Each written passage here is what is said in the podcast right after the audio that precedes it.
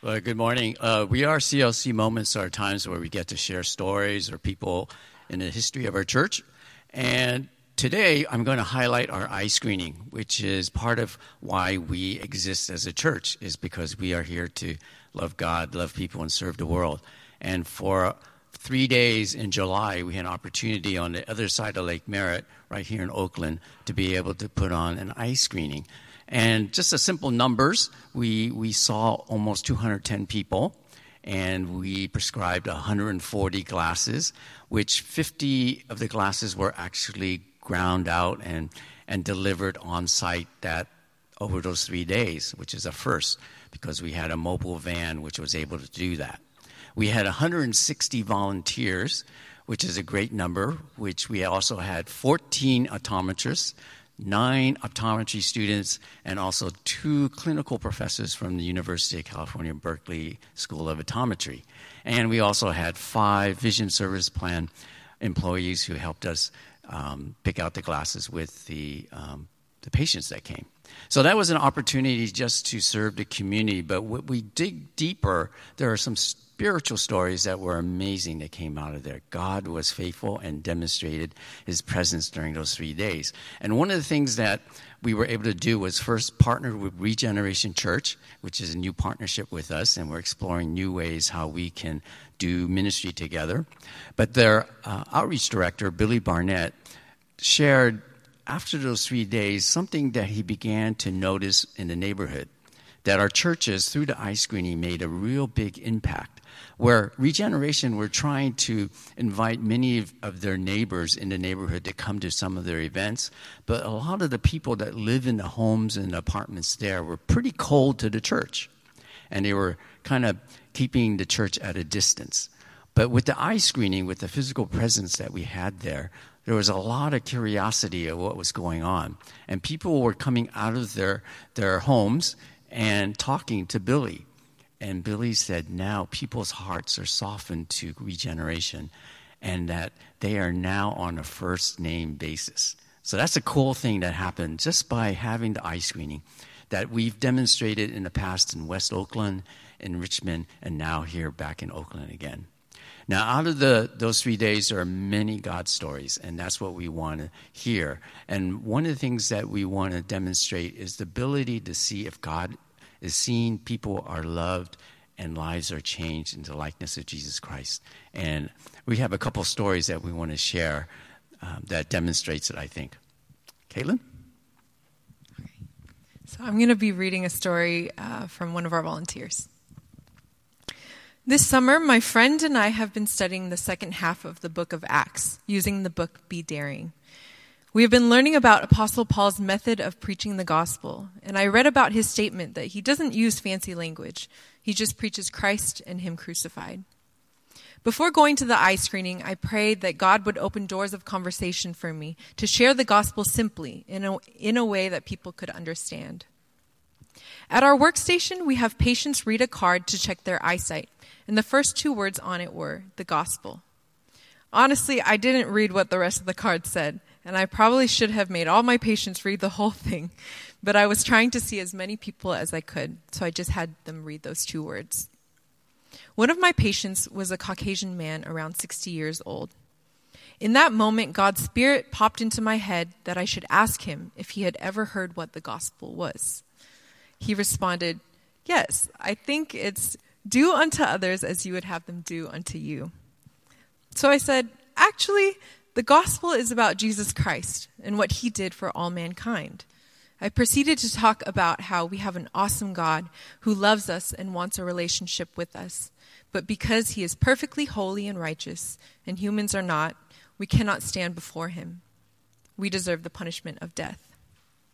In his love for us, God came up with the plan to send his only son, Jesus, to take that punishment that we deserved by death on a cross. Anyone who acknowledges their sin and accepts Jesus as Lord and Savior will not only have eternal life, but also a personal relationship with God. The man proceeded to say that he did at one point accept Jesus as his Savior. I told him that was wonderful and encouraged him to go to church to be with other believers and to grow in his relationship with God. He said that he wanted to start coming to Regen Church because he lived close by. In retrospect, I should have also told him to read the Bible on a regular basis, but I'm praying for God to help the man to go to Regen Church and grow in his relationship with Jesus.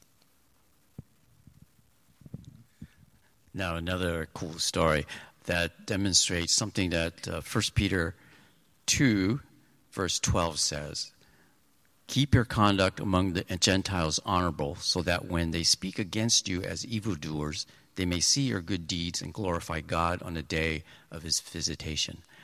And so, what that scripture is saying that oftentimes, which is contextualized today, that the church has a really negative uh, image in the public that today Christians are not really trusted and are often looked at judgment, being judgmental and hypocritical. But the eye screening is an opportunity where we kind of push back on that and where we share the love of God to the people in the community. And that is most demonstrated by this story that I'm going to share about David. And I think I have a picture of him, which is going to be flashed up. Yeah, that's that gentleman there is David, and he's standing next to one of the VSP um, workers, Linda. But there, as he's receiving his glasses, he has a much gentler, kinder, kinder uh, demeanor in that picture. But that was not the case when he first came to the eye screening. He came with his sister Abigail, and he, one of the first steps is to stop at the prayer tent where they receive prayer. And David had was really agitated. He was really combative, and he had a really mistrustful kind of attitude. And, and apparently, they were sharing at the prayer tent that the relationship between himself and his sister, Abigail, was tense. Uh, they were not on good terms. His sister was saying, saying that he was verbally abusive towards her, and he, she was threatening to throw him out on the streets. And David, knowing he wasn't treating his sister really well, was feeling fear that he would be homeless if he was thrown out in the streets. So this was their situation coming to the eye screening. And, and David, when he was going through the stations, kept asking, What's the catch here? What do you want out of me? Because he shared later that often when he goes to these events given by many nonprofits or even churches, they often had a commitment they wanted out of him, that there were strings attached. And they often had an attitude of, well, you're just lucky that you're getting something free from us. And so David was very suspicious about our eye screening.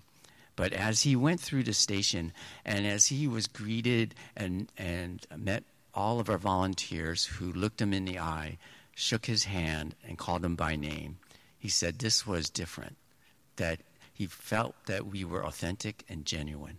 And by the end of the day, when he was leaving with his glasses, he was so uh, happy.